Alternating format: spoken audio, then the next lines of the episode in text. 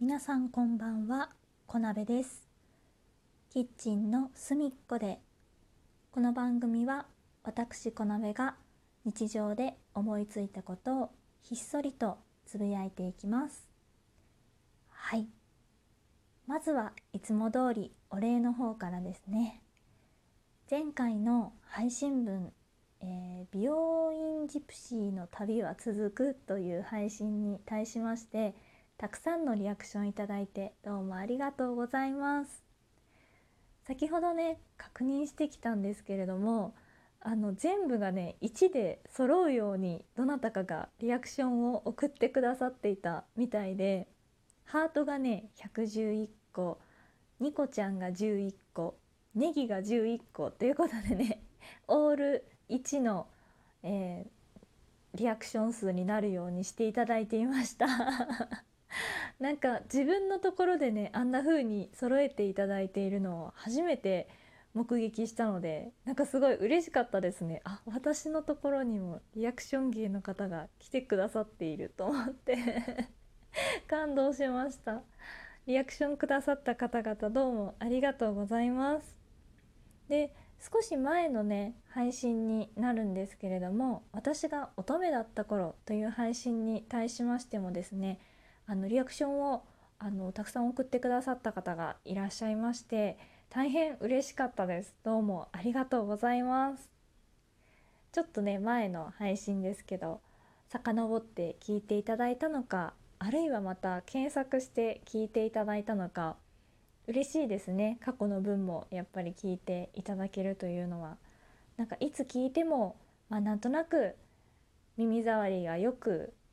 聞き流していただける、あるいはね楽しんでいただけるような配信をしていこうと思っていますので、これからもどうぞよろしくお願いいたします。はい、というわけで本日はですね、7月に入りましたね。皆さんだいぶ暑い日が続いておりますが、体調など崩していらっしゃらないでしょうか。私のね住んでいる地域も7月に入るちょっと前ぐらいからもう夏日というような最高気温をね記録していまして、自宅でもね仕事をしている最中にどうしても耐えられずエアコンをつけるようになってきましたね。でまたね最近お天気がねあんまり良くないので、湿度がねぐーっと上がってしまっていて、なんだかジメジメして蒸し暑くて体力も奪われて元気がないなっていう日が続いていらっしゃる方が多いんじゃないでしょうかね。私もねなんとなく湿度が高い日とかはもう体がしんどいなって思うことが多いのでね、体調を崩さないように気をつけていきましょうね。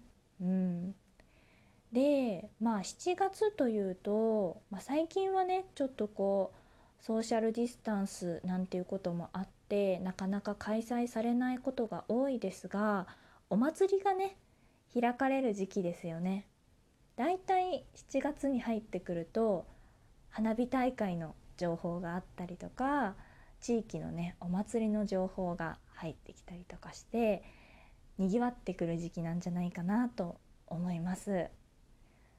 私のねお家の近くもですね、神社がちょっと大きい神社がありまして、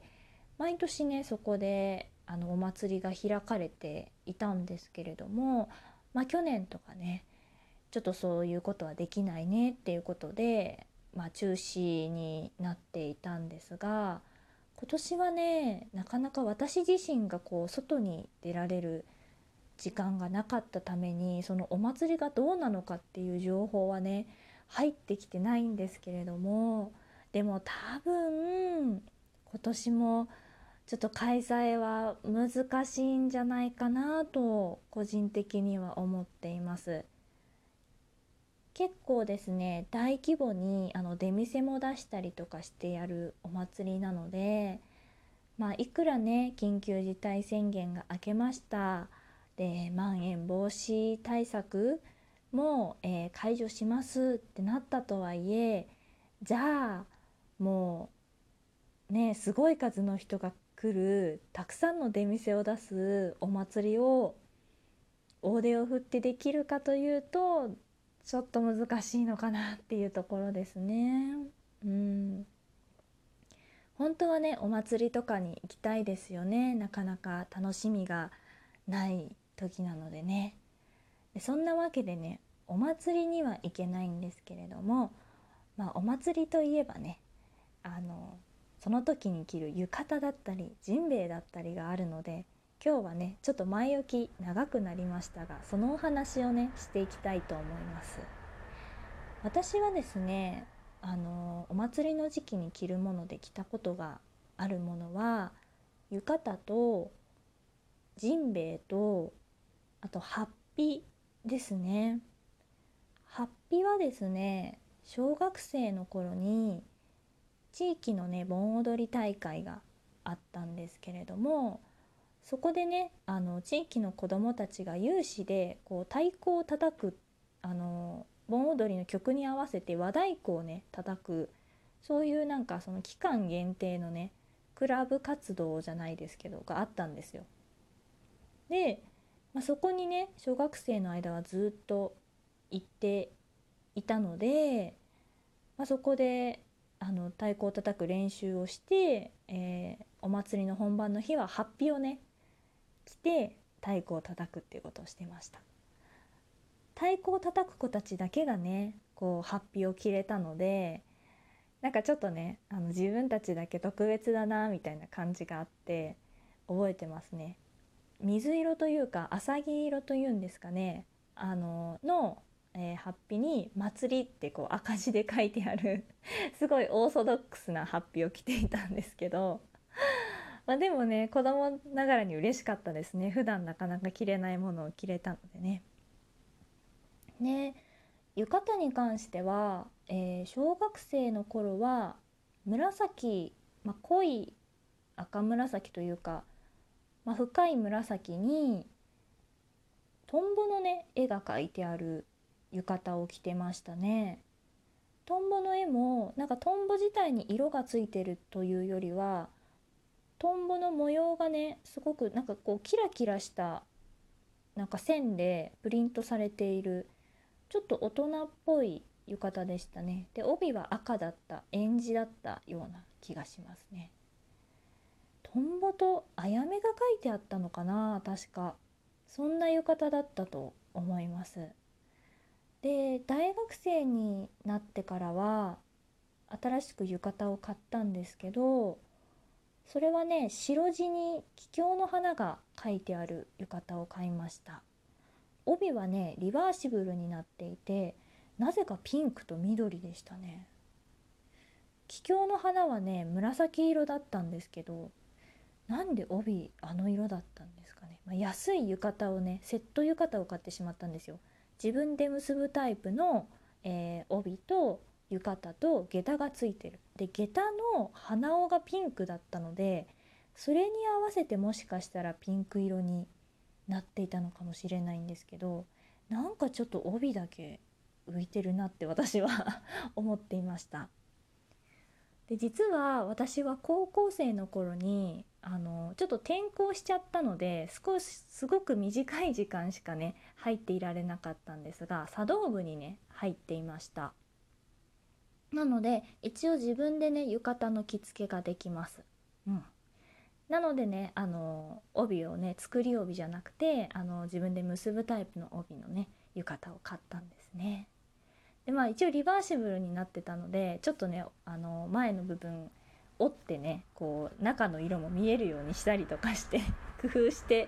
結んでいたのを思い出しますね。でその真ん中の期間ですね、小学校を卒業してから、大学の間ぐらいまでは浴衣はあんまり着なくて、代わりにジンベエをね買ってきていました。これはねなんか縁地というか赤っぽいジンベエでちょっと絞りみたいになった生地のものに、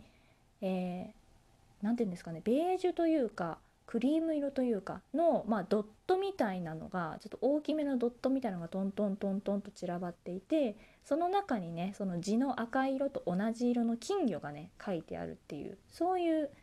ジンベエですね。これも今私の家にまだあって、パジャマとしてね夏によく着たりします。ただね、ジンベエって結構通気性がなくて暑いので、これ以上暑くなったら着れないなっていう感じがします。8月を半ばぐらいまで